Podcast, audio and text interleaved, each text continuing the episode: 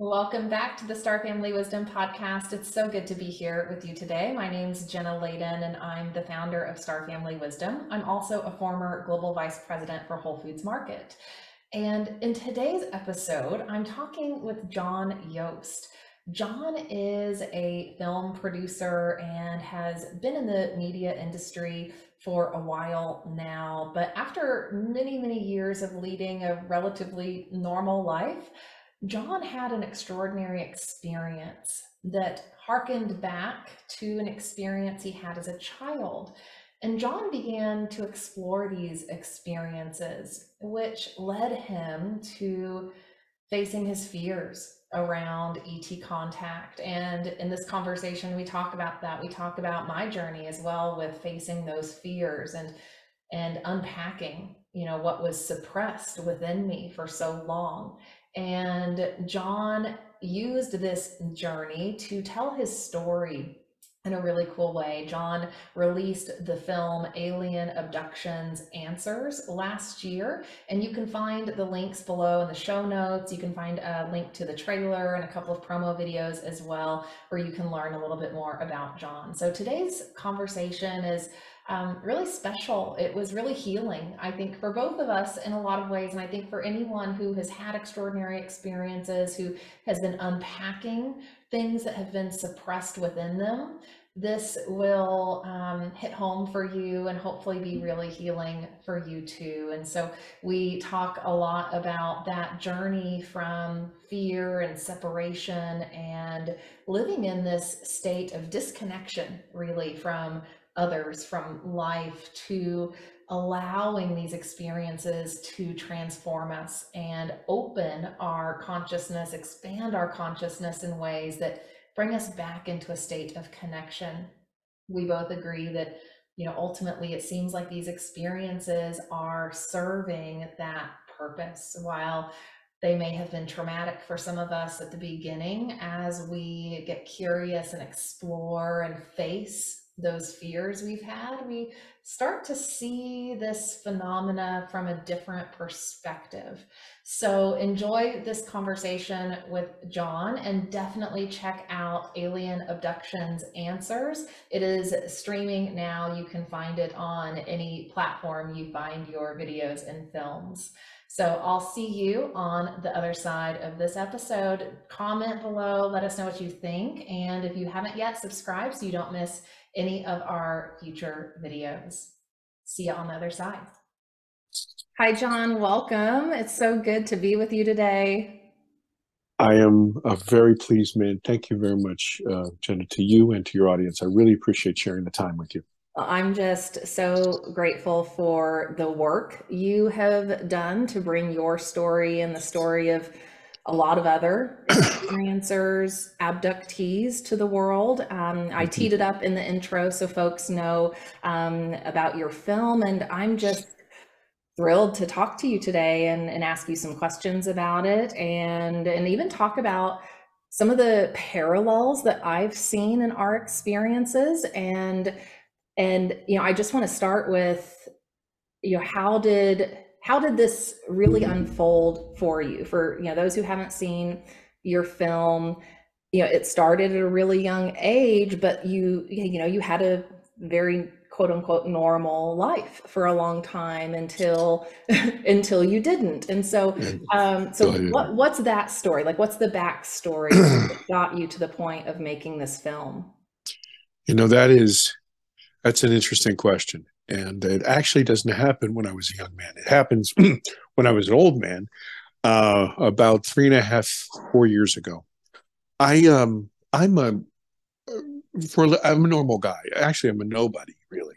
I uh, I grew up and I went to school and I got a job and I was with uh, U.S. Customs. I was U.S. Customs broker and Treasury guy. I lived around the world, lived in Germany. But I just did, you know, I'm an American. I'm making some money. I'm, you know, building my life and um and then after about 10 years it lost its flavor. I just didn't like it anymore.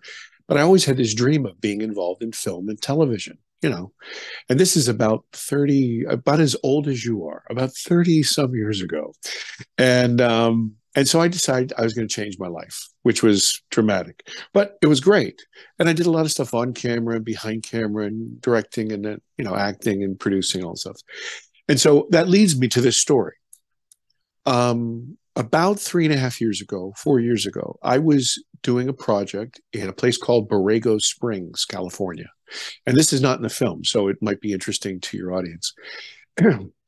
I um I was with a big group of people, and we had. I, if no, if people haven't been to Borrego, it's very flat, it's very arid, it's like desert-like, and um, we had rented this big home um, to house everybody because we wanted to control it, didn't want to get anybody get lost, and uh, we were doing a night shoot. And I'm out there, and we're doing a night shoot. We come in; it's the middle of the night, like two o'clock in the morning, something like this, and everybody is out by the pool having a nightcap and I'm inside the house with my crew, and we're downloading to make sure we have duplicates so we don't lose some tape or whatever. And I come out to uh, meet everybody, and we had about 15, 17 people with us. And they pour me a glass and raise the hand, and, and we're going to have a toast. Just then, I saw a glint of light in the glass. And your mind tries to, you know, rationalize and put it in a box. What do you say? And I say, oh, that's the moon. And then I went, wait a second, I'm producing. There's no moon. This is the new moon. We did this on purpose so there'd be no moon. And as I drop my glass, I see this blue green, luminescent, kind of pear shaped kind of egg thing mm-hmm. above the house that we had rented.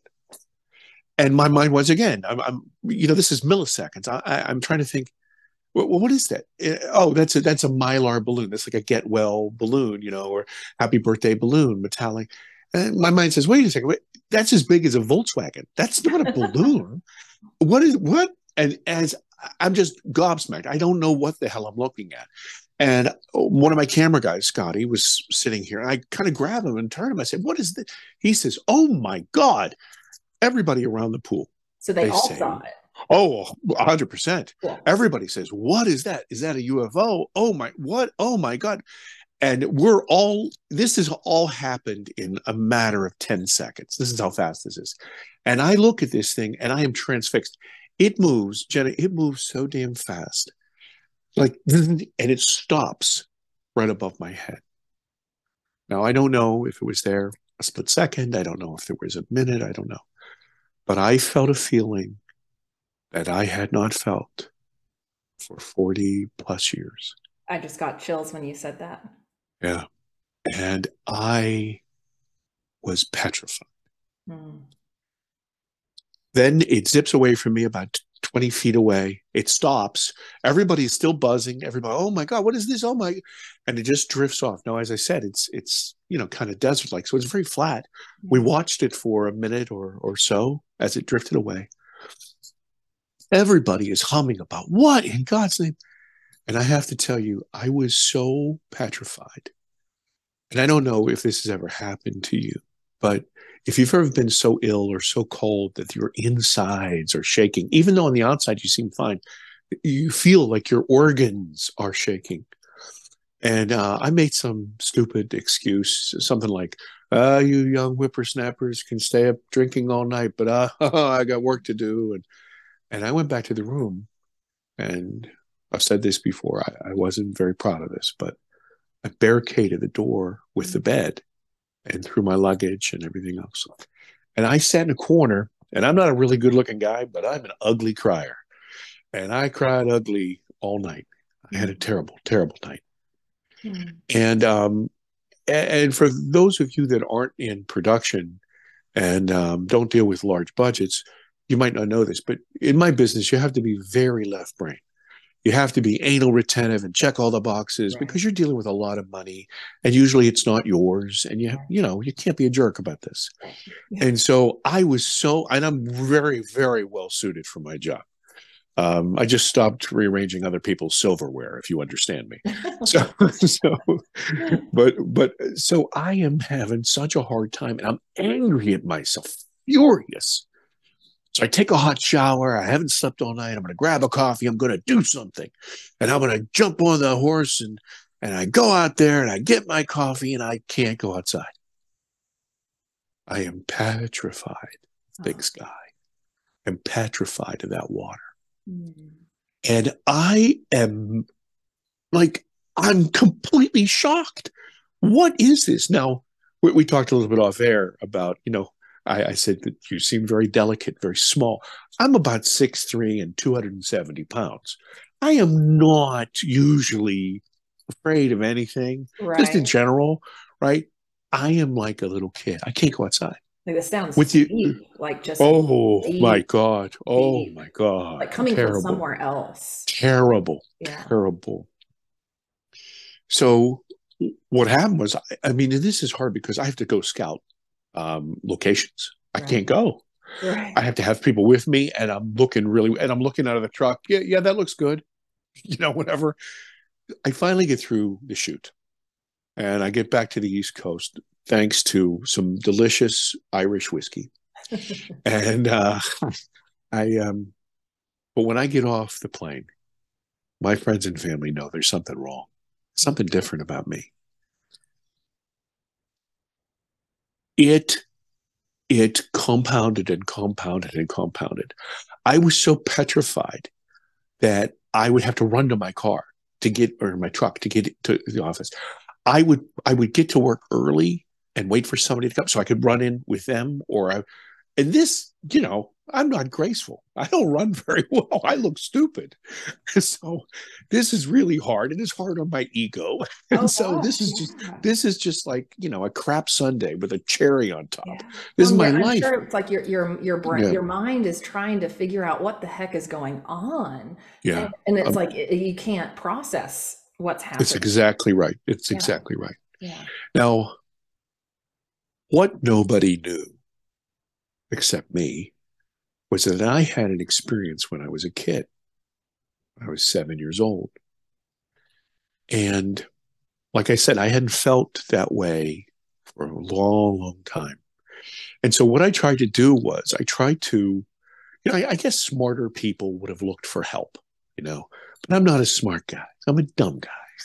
And so what I did was I want to stop gonna, you. I want to stop you there, John, because I think I think that is so common. You know, when we have suppressed trauma and and and and that's the nature of suppressed trauma. You know, we we consciously are not connecting the dots on what is it inside of us that's causing these sorts of fears and issues in our life and and I think I even went through a phase like that where you know, I didn't reach out to people for help because. I was uh, one, I was terrified of people thinking I was crazy too. Sure, you know, that sure. was a big part of it. You know, like how do I even how do I even articulate what I'm feeling and and, and what's happening to me? You know, sure. it took a while for me to get to the point where I could even talk to someone about these things. Yes. I completely resonate with that. Yeah.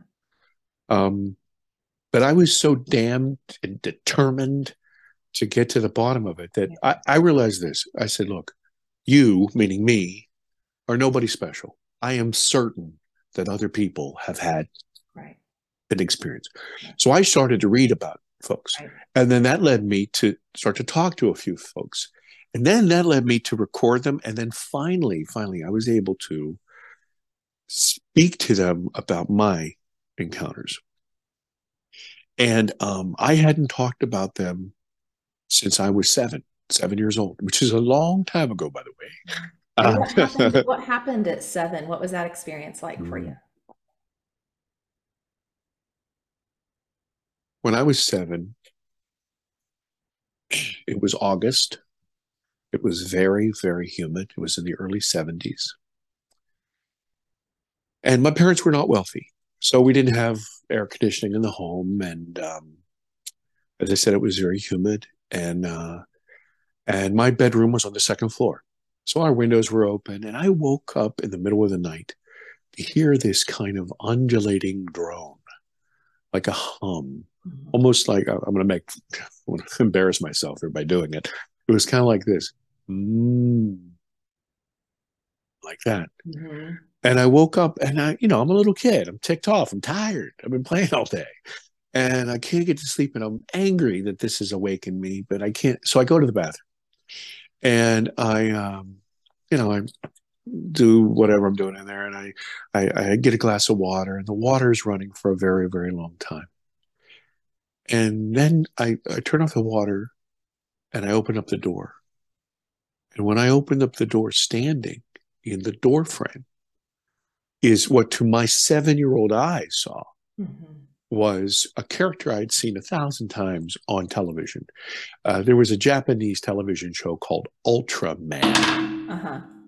Ultraman was this silver kind of giant guy with kind of an you know an almond head and, and big eyes, and he fought the monsters. And I loved Ultraman.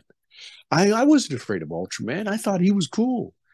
And um, but he, the strange thing was is that I was the smallest kid in my class until high school. So Ultraman was tiny. He was my size.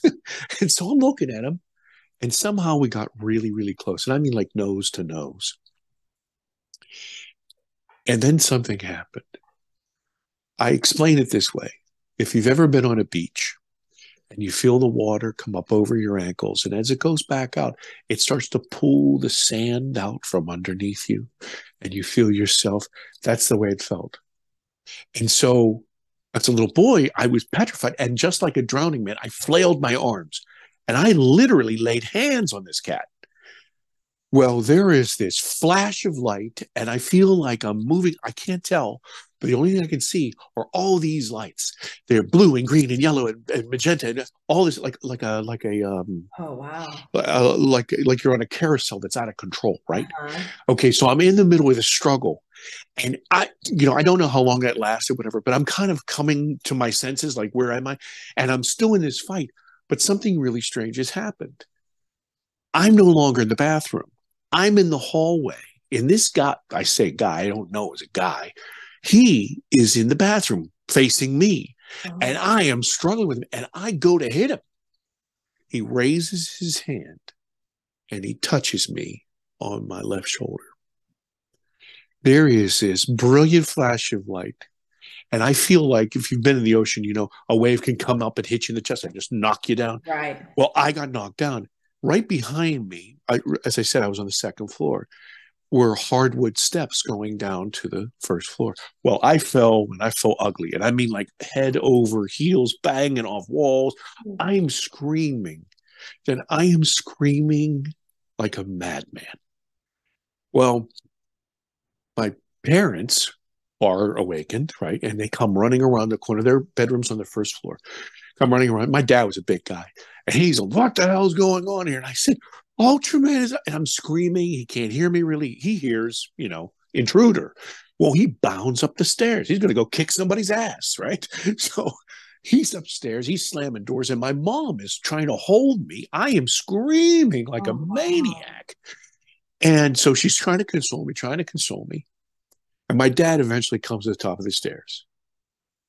And he he looked disgusted. He looked upset. You know, I'd awakened him. And of course, there was nothing there. Right. So, you know, parents do what parents do. They take me upstairs and they they open up the closet. See, there's uh-huh. nothing here. Look under the door. You know, nothing here under the bed. So they lay me down, and my mom kind of kissed me on the forehead, whatever. And uh, you know, and I think, you know, in retrospect now, I think that all that adrenaline that just flushed, just wiped me out. So I went into a coma, man. I just died. Like that's the a next, huge experience. Oh my yeah. god! Oh my god! The next day, I remember waking up feeling like I got beat up, like by a bully. But and, and this is where I'm going to really date myself. People of your generation who may be younger you know, you guys are attached to screens and things like this.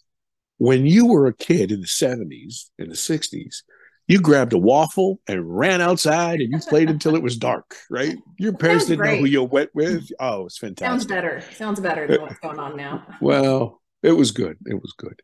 But that's exactly what I did. And, you know, we played basketball and baseball and all this other crazy stuff. And my mom called me in for dinner.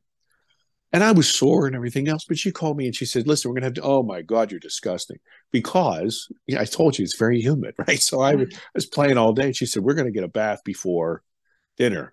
And I'm, I'm a little boy. I don't want to take a bath. You know, she's struggling with me with my t-shirt, and and she's seeing all the cuts and all of the bruises all over me.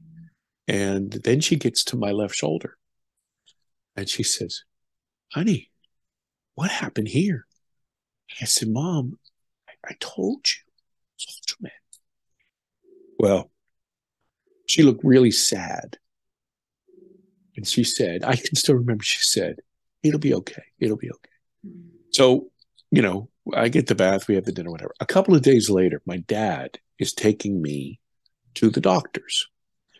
And we pull into the parking lot, and he says to me, Listen, son, get in there. I don't want to hear anything about this Ultraman guy. You keep that stuff to yourself. Mm. And I mean, I, I love my dad. You know, I, I thought he was a hero. I sure, whatever he's and of course I'm seven, so I have no idea the import of what's mm. going on. Why? Okay, whatever you say, I don't care. Yeah. So we get in there, the doctor's examining me. And of course, you know, the cuts and the bruises, the bruises are starting to yellow, you know, it's a couple days later and stuff. And then he gets to my shoulder. He says, Oh, sport. Uh, what happened here? And I just start to blurt out, Well, you know, there was this, my dad is in the corner looking at me like, and you know, once again, I got to date. Crazy. yeah, well, I got to date myself again. You know, kids are very disrespectful of their parents today. But back in the '70s, if your old man gave you the look, you knew what the hell that mm-hmm. meant. Now, I wasn't afraid of my dad, but I, I knew when he was serious, and yeah. And so I said, I, I don't know, I, I was just playing. I fell. So the doctor examined it. He he manipulated it to see if it hurt. It asked me if there was, you know, try to see if there was fluid in it. This sort thing gave me a lollipop and I was on my way, right? My dad's pulling in to my parents' driveway. And um, he says to me, Now listen, son, I'm serious. I never, ever want to hear you say anything about this Ultraman guy. I want you to shut your mouth. I want you to keep that to yourself. I don't want you scaring your mother. I don't want you scaring your sisters. You shut up about it like I was shocked and scared a little bit, but also I love my dad. And so I said, sure. And so I never talked about it again. Now, look, in high school and college, I, I was involved in sports. And so you're in the shower room, whatever. And people would say, Oh, what the hell is that? Because you, you, have a scar to this day. Oh, yeah.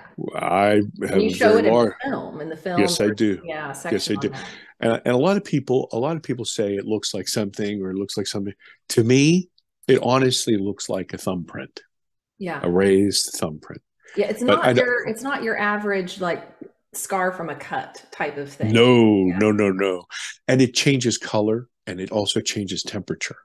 Mm. Um, so that's weird. But anyway, but I like, you know, I, I try to give this example. You know, you're a lovely lady and you have these glasses on, right? So this morning when you put them on, you didn't say to yourself, hmm, I determined that I would like to see clearly today, so I'm going to put on spectacles. That never happened.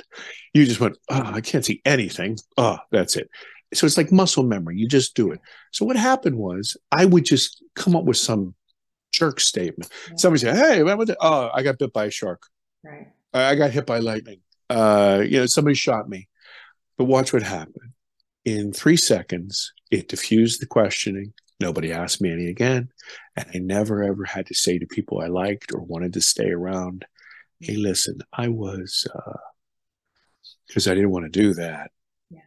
And so I kept that inside. And so what happened in that desert, I, to my knowledge, I never had any kind of other follow up encounters. I haven't explored that yet.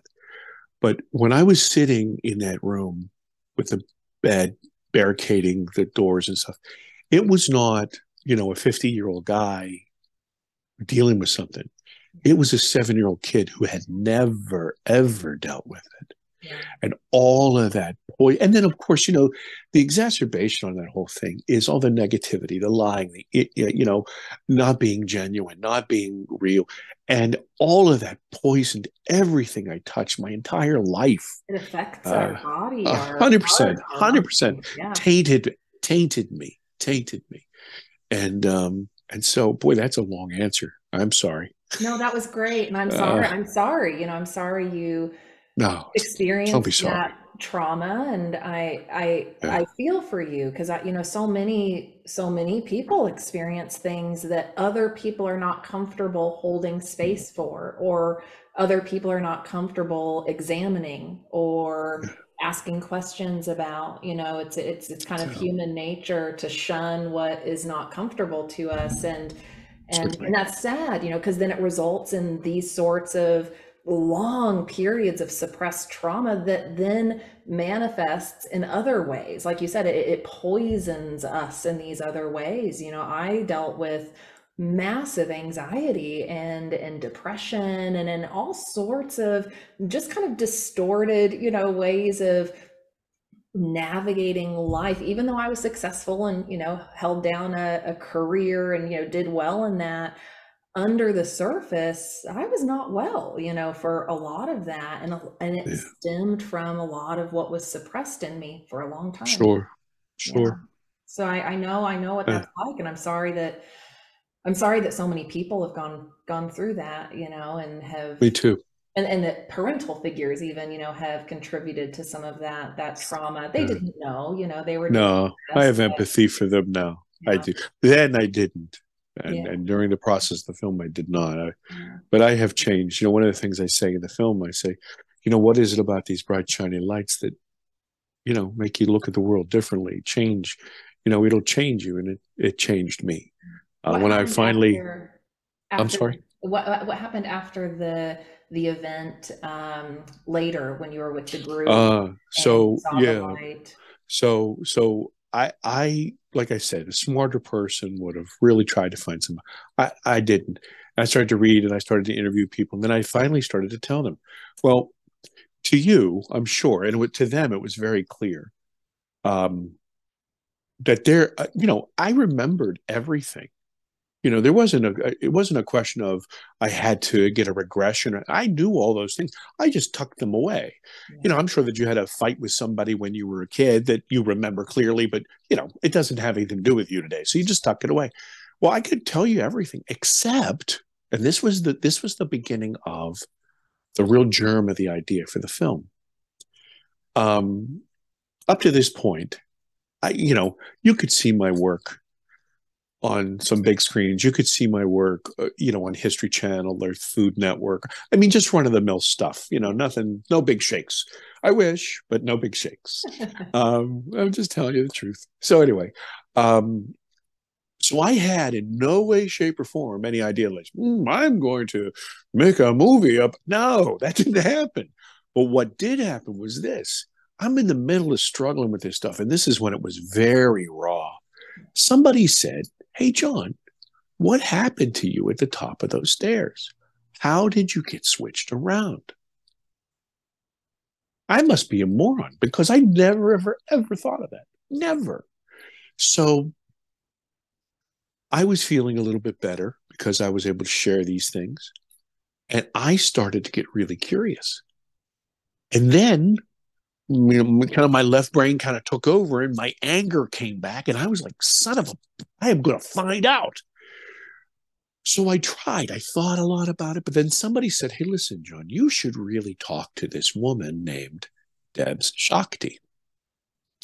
I said, I don't know who the heck this person is and they said well she she works with uh, experiencers and and she does quantum hypnosis and and you know she's a healer and all this stuff and i said what is that wacko world of what remember left brain guy Yeah. left brain That's I mean, don't I be- was. I was. Don't was- be I was- telling me about I was stuff. atheist. I was atheist until I was until I went through my awakening and started remembering and having experiences and then one thing led to another and here we are doing this. So, you know, I was so logical, analytical, left brain. It took a lot of work for me to open up and yeah and and and, and accept what I now know to be true.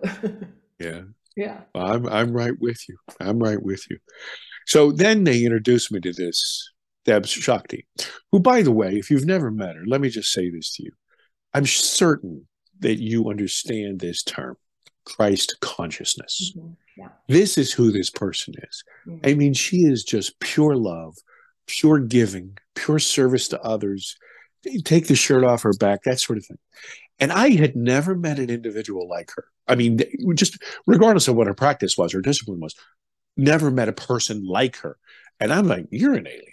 You must be an alien. I don't know anybody like you. Anyway, so she talked me through the idea of what this was and explained to me what quantum hypnotherapy is. I still don't know. But, and she said, I can, I can help you. Now, once again, I'm not a misogynist. I grew up with five women in my home. All of them are professionals, PhDs, all this other stuff. But she's a tiny little person. And I'm like this big, you know, jar headed galoot. And I'm going, okay, little lady, you're gonna. And she looked up at me and she gets this big smile, like yours right there. Mm-hmm. And she says, she says, mm, we'll see. she says, we'll see. And, um, and so she said, look, John, the bottom line is this I'm not going to do anything. All I'm going to do is teach you how to calm down. Mm-hmm.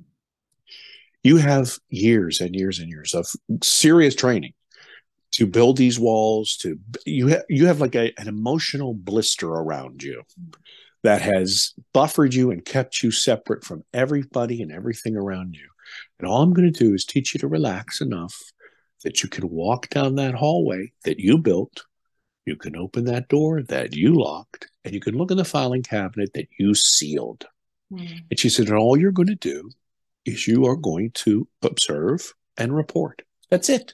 I'm not going to do anything. So I thought about it for a long time and I said, you know what? And in fact, I think in the trailer it says, you know, I, I say, you know, even if I had to live with the fear, yeah. I need to know. I need to know. And so my need to know outgrew my fear. Me too. I, would like to say that I was courageous. That is a lie. I was not.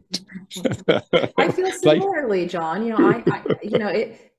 I knew for about a year that I needed to do a regression. I needed to go through some sort of quantum, you know, hypnosis procedure to really access what was under the surface.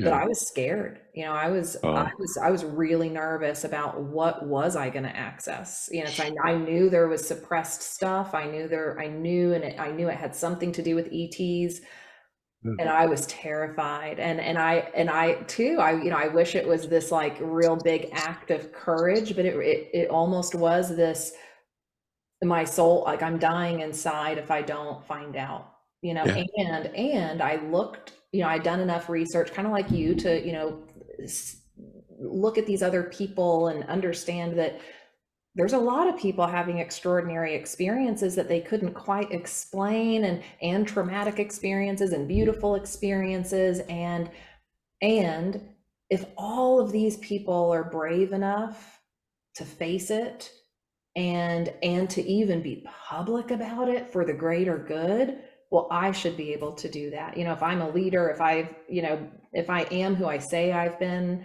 I yeah. got to do this, you know. It's like it's like I I just had to, and it yeah. was scary. And but then yes. it, it becomes less scary, you know, when you when you face it. It does. I um the the amount. First of all, the regression in the film is real. Uh, she didn't want to do it. To, to her credit, she said to me, she admonished me. She said, "Look, John." She was kind of stern. She said, "Look, this isn't a carnival. Yeah, we're not playing some game know, we're dealing with your psyche, your consciousness, yeah. your soul. Yeah. You know, your life. We, we're not.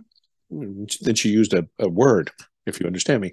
She used a word, and I just said to her at this point in my in my research, I said, I know now at that point that I'm not alone. That there are hundreds of thousands of people just like me who might not have been brave, might not have been um, might not have anybody to talk to, might have been told to shut up, might have just that desolation of being alone. Yeah. So I said, look,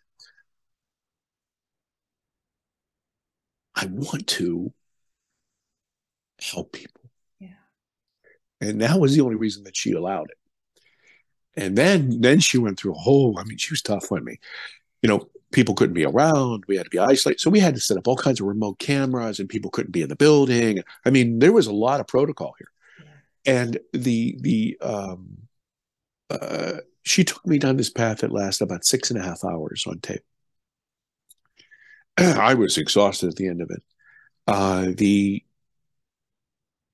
but there's only like 15 minutes of that in the film because the film is not about me.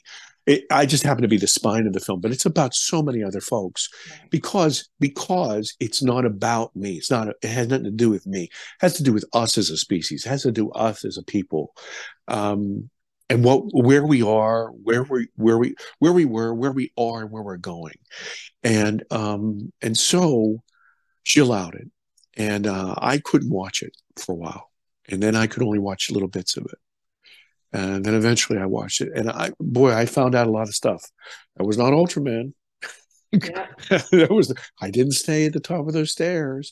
Uh, I wasn't on a I wasn't on any kind of ship. They took me somewhere else, and uh, boy, I learned a lot of stuff. Um, and then I also found out that I had not that had not been the only time, and that's one of the reasons I was fighting. Yeah. And um, anyway, so so I start to make this film and I thought, you know what? These people who see my film, they can sit in the safety of their living room, yeah. be able to turn it off if they don't want, if they can't handle some. They can watch me look like an ass. They can see me make a fool of myself. I can be their scaramouche. I'll ask the questions that they would never dare ask. And uh, and then hopefully that they can they can really you know go go along this path with me. And uh yeah the thing i was saying to you um off air was this kind of ended up in a in a totally weird and strange place. Uh, I totally unexpected. You know, a lot of filmmakers, and one of the reasons that I, I just say this to you, my film is unlike any other film that's out there for two reasons. First of all, there are some super smart folks out there, investigators who know everything and every detail about everything.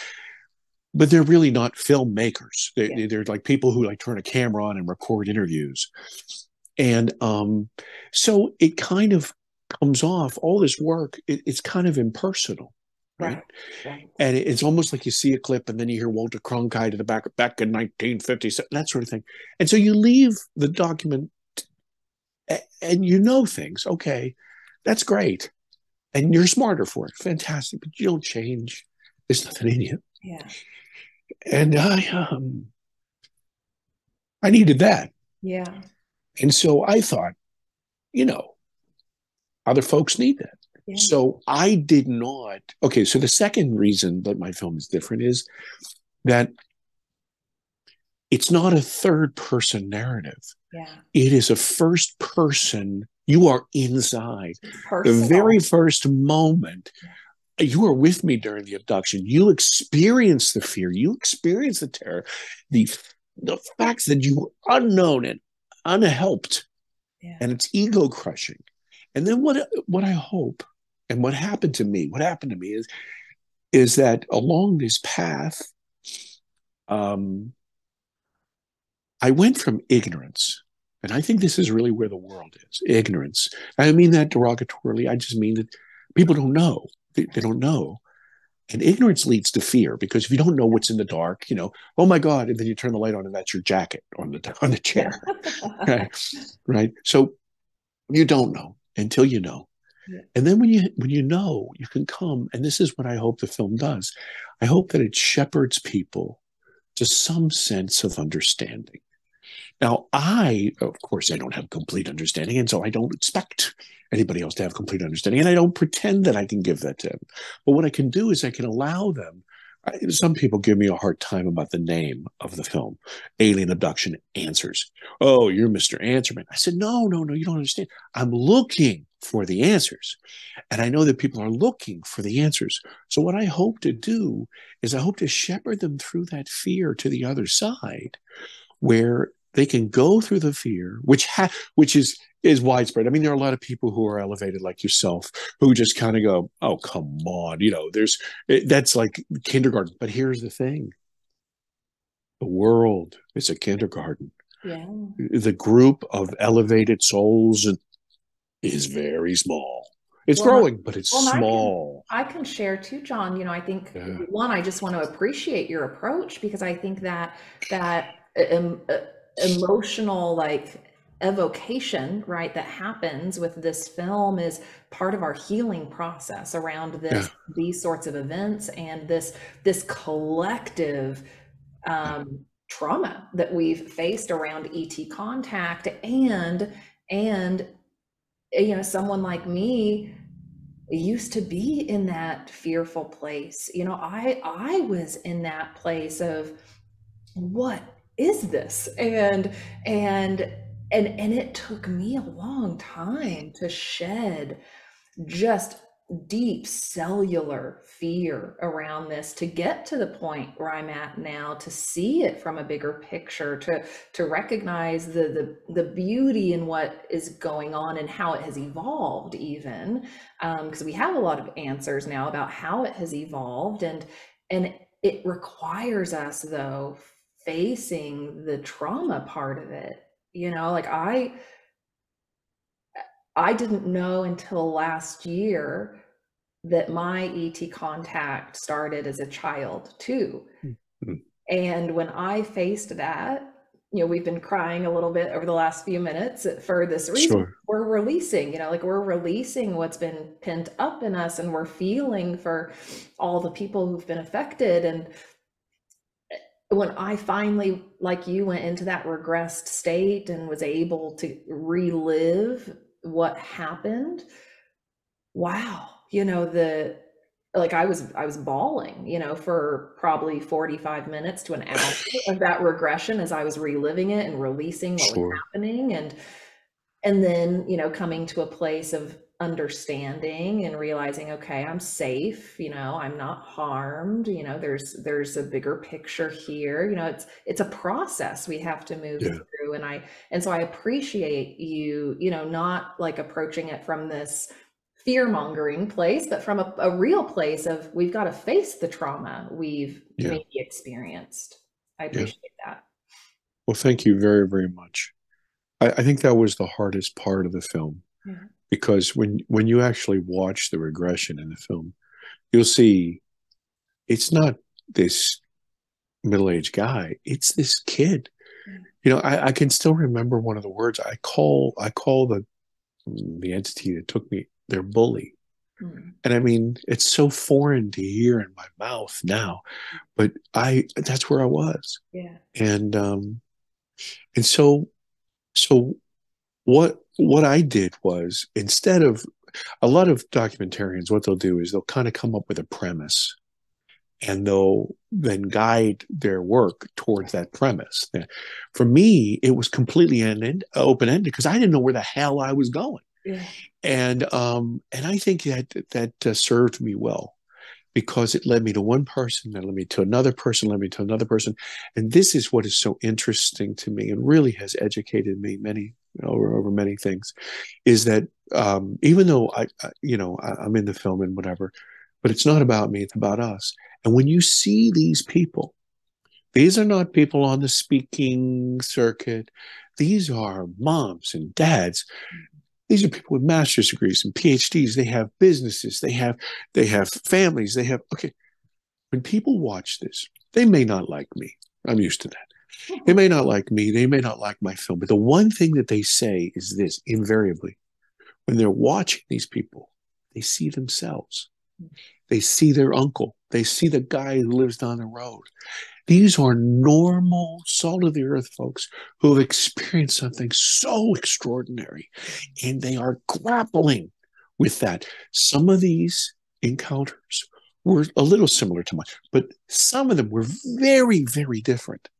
And that taught me a lot too. Um, and so, you know, there are a lot of people who have the people who don't like what I do are usually people who are so they've tied their ego to their position. Yeah. And I smile at that because I say to I say to them, I say, listen, you had this tremendous experience that just shattered everything you knew. And then what you did was you walked down the path about 20 feet and then planted your flag. Well you already know the egg is cracked. Stop. And yeah. so what i try to what i try to do jenna is this. When you watch the whole film you'll see this. I i try to use myself as the lowest common denominator right? I am not the sharpest knife in the drawer. So what i do is i try to take very difficult subjects for people to grapple with and i try to tell little parables little stories that make sense to me that i hope make sense to them. And so for example when dealing with you know people who say, "Well, listen, these these are the Pleiadians. Oh no, these are the Arcturians. Oh, I'm going to fight you. These are the lizard people." All of that is noise. It's just noise, and what it is is it's tied back to the ego, which originally held them captive in the beginning. So what I try to say is this: I say, look how silly this is. Elon Musk wants to go to Mars. Everybody knows about it. So let's just say he does. Let's tell a little story. He lands on Mars. Doors open up, and somebody from Asia steps out. And then somebody from the Norwegian uh, volleyball team steps out, and somebody from Kenya steps out, and somebody from America steps out. And a little Martian guy comes out and says, Hey, who's the Earthling? Right, right.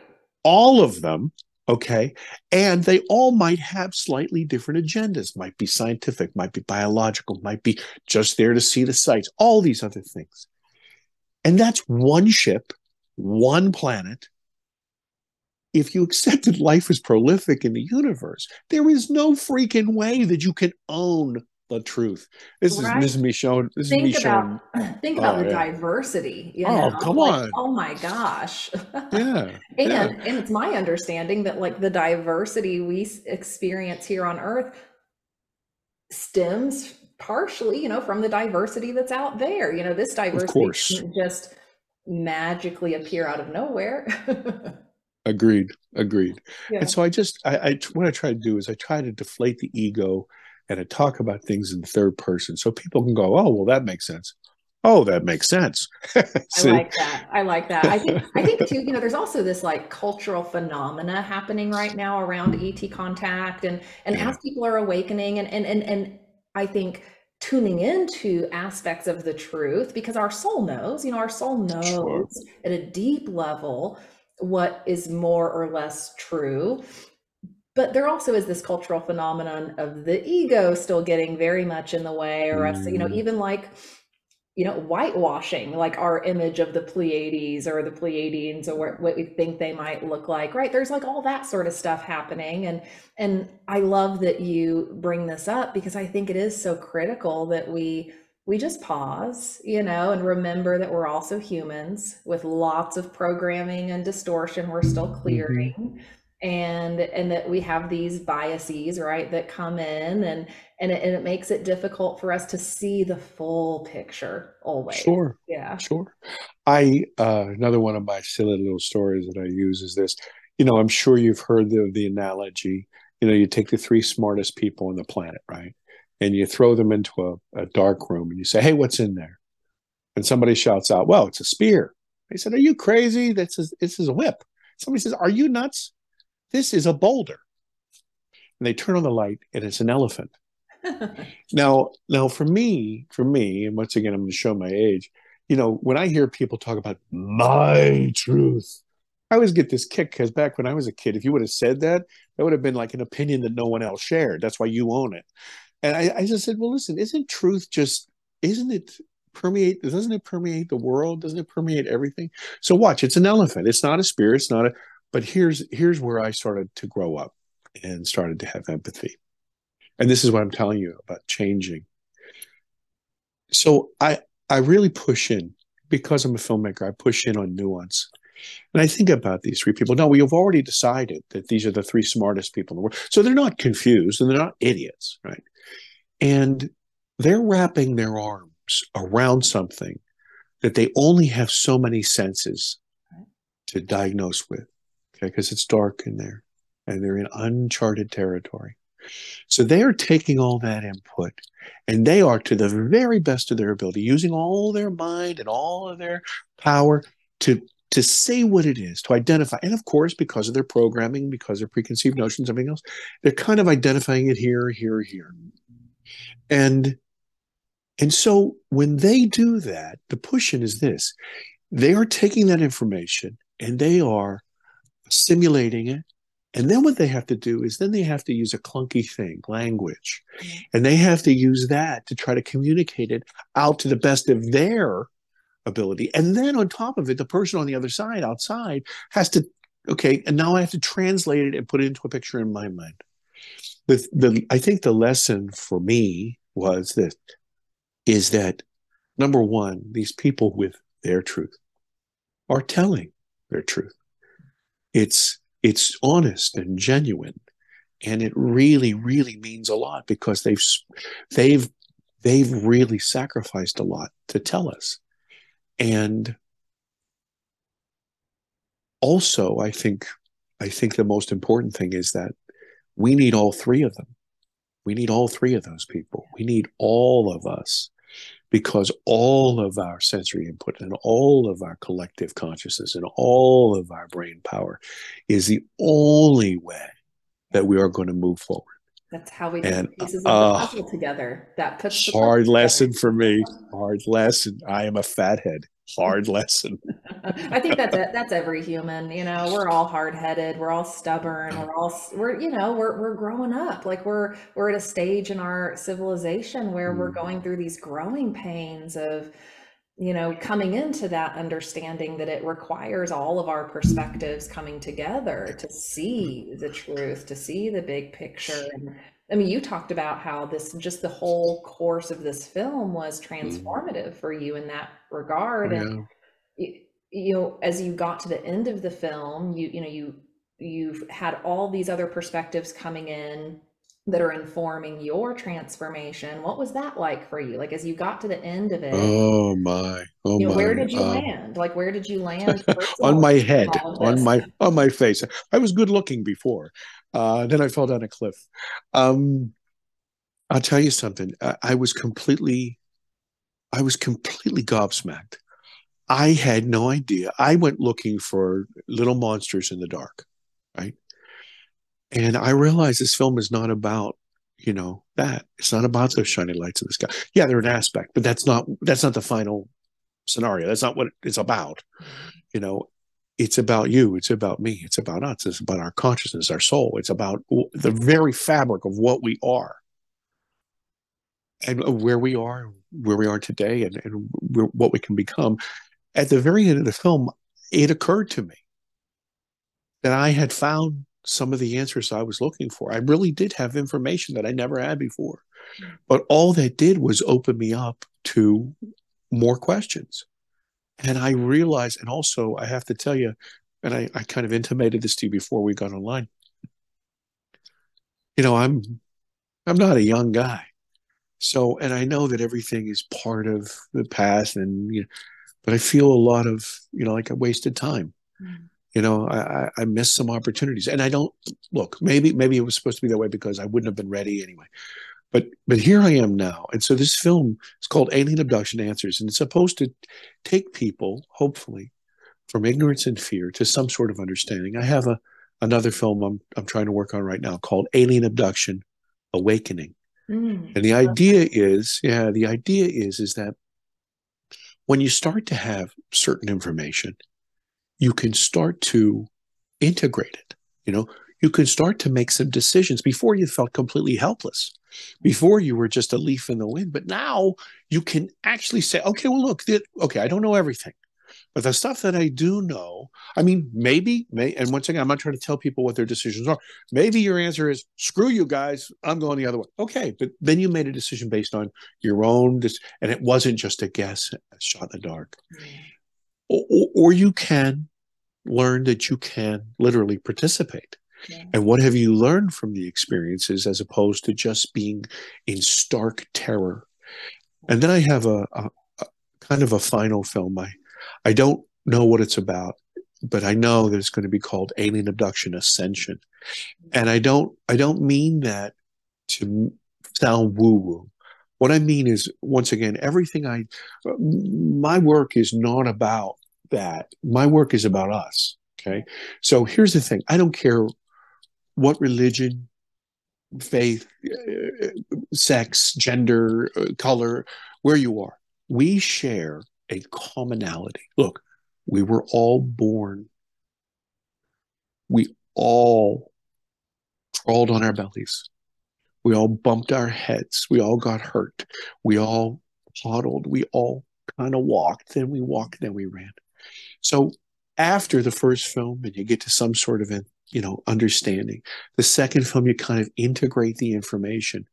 Well, now you have that information, and it literally transforms you. Yeah. And that's what that ascension's about. Love it. And I um, love that. yeah, I, I got Yeah. chills as you were talking about both of those, and I think oh, like it, it feels so right on to me because that Yeah. it feels like to me our path. You know, this the, the it feels like part of the reason why this this moment of contact for humanity is happening the way it's happening is because of the darkness we caused on this planet that we've suppressed and when we suppress that level of shadow you know Yeah. stuff that we're dealing with sure. well then you know we didn't have the option of of true open contact in a way that would be different you know we Yeah. it's like it's almost like mirroring you know what we have to go through as humans to grow up and Yeah. even be ready to you know become a galactic civilization and and you know I, I like too that you you know talk about ascension you know from just like the evolutionary standpoint you know i i talk about that a lot because i think you know we we do like to attach ourselves to these grandiose ideas of what spirituality is or what's possible and yeah there's a lot that's possible but ascension really is just evolution and Yeah. and and and i think you know our et friends family star brothers and sisters out there are you know interacting with us in various ways to help us you know just move up that evolutionary ladder Yeah. enough to get to a point where we could you know maybe Yeah. graduate you know to become Yeah. that sort of civilization so yeah it's a it's an interesting process to think about and and explore and integrate and and I think it's so important that people like you are doing this sort of work so that people can see themselves in others this way and and we can we can get out of that place of being afraid to talk about this openly. Yeah. Yeah. You know, I, I, I think, and this is kind of like my mantra these days. You know, I, I think really you, you've heard the term original sin. I think original sin is our ego to the exclusion of everybody else. Ooh, Because I think the greatest lie is that we're alone. yeah. And not just alone in the universe, but alone in our head, mm-hmm. alone by ourselves. And think about that. How many people destroy themselves because they feel alone? Mm. And I, I'm speaking to you straight from the heart. Yeah. That was me. Yeah. Yeah. Yeah. And that, that's like our spiritual work, you know, in this life. Yeah. It like we're we're do we're in this process of coming back into that realization that we don't have to be so separate and it doesn't have to be so hard and it doesn't have to be so lonely and and and that the universe is designed for us to remember and find that connection. Like that's what it wants. And Yeah. humans have just gotten themselves stuck in a hard place on this planet. And i I think this is such a beautiful example of like the spiritual evolution that's possible through these experiences because like you're you're walking proof right here of that just in how you're articulating that experience of going from loneliness and fear and separation to where you're at now and it doesn't mean you have all the answers but oh my gosh like look at that transformation and I just think that's incredible and I, I applaud you. I'm proud of you. Oh. I'm proud of all of us for doing this. Thank you. I'm proud of us too. what, Yeah. what what would you what would you say to those who are maybe you know still in that place of Mm, of fear you know around this Yeah. or or even judgment you know around sure. the sure. idea of contact or Yeah.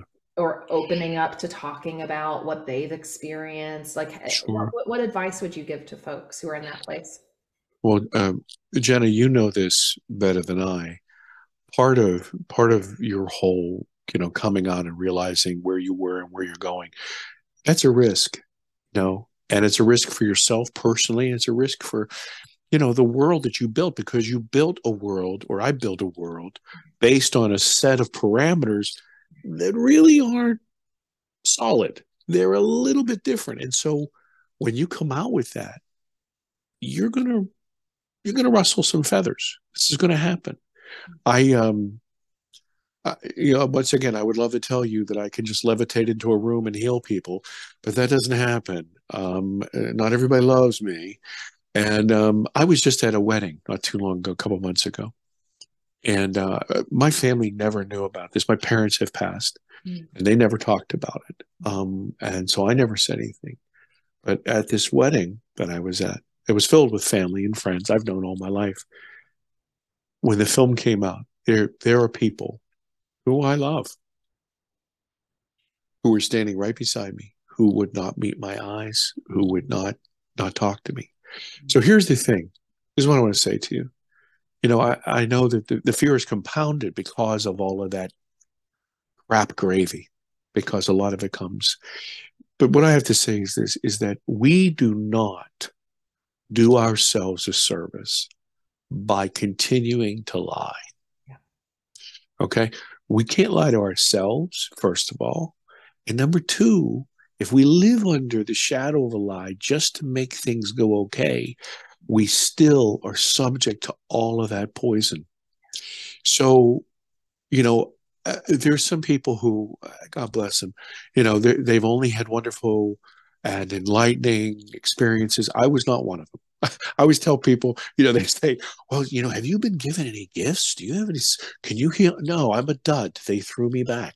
Oh, I, I disagree. I disagree. You know what's happening, John? They're channeling through you. You know, your your work and your your ideas for the movies are our direct inspiration. You know, either coming from your higher self or from them because of this opening that has occurred in you, and that's a gift. Like that's oh, you, it, it happens. In, it happens in all of us differently. To, I think number one, thank you very much for saying that. Thank you.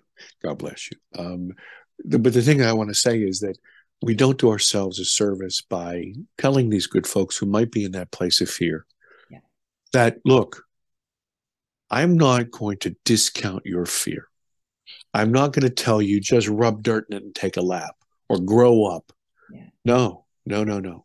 And you know what? And when you finally face this, you're going to have to maybe face some things that are uncomfortable because there are going to be some people who are not ready to hear. In fact, if you watch if you watch the film, follow the path of Ruth. God bless her. Such a sweet lady. I love her. I love her. And here's a woman who lived in that world based on all of that and she took a lot of a lot of flack. But here's here's the moral to the story. I say in the film, all I wanted really was some sense of peace.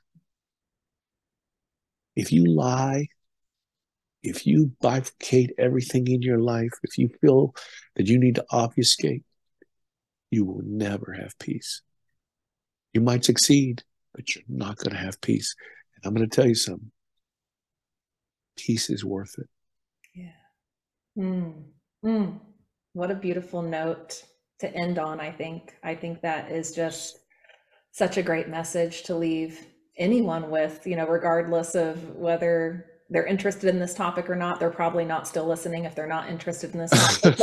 but, but but that's a great point. You know, in all aspects of our life, you know, we we've got to be true to ourselves, true to our soul, true to what is in there and honor that. And I hope that anyone watching who has found this interesting and um, whose curiosity is piqued checks out the film and um, and, and and watches it because it is it is emotionally evocative and and healing. I told you before this, I still have to finish the end of it, so I'm excited about about seeing that ending that you kind of teased. So I just so appreciate you, John, and for sharing Thank yourself you. and being vulnerable and um, and for being a new friend. I'm going to claim you as a friend now. I am very honored. I'm very honored. Very honored. Thank you. Thank you. And and for those who are interested in, in John's work, check out the show notes below. All of his links are there to, to the film. You can see the preview and uh, a couple of promo videos as well. So thank you, John, for being with us. And um, I just honor you and your experience and, and how you've brought it to the world and, and brought others' experiences to the world. It's important.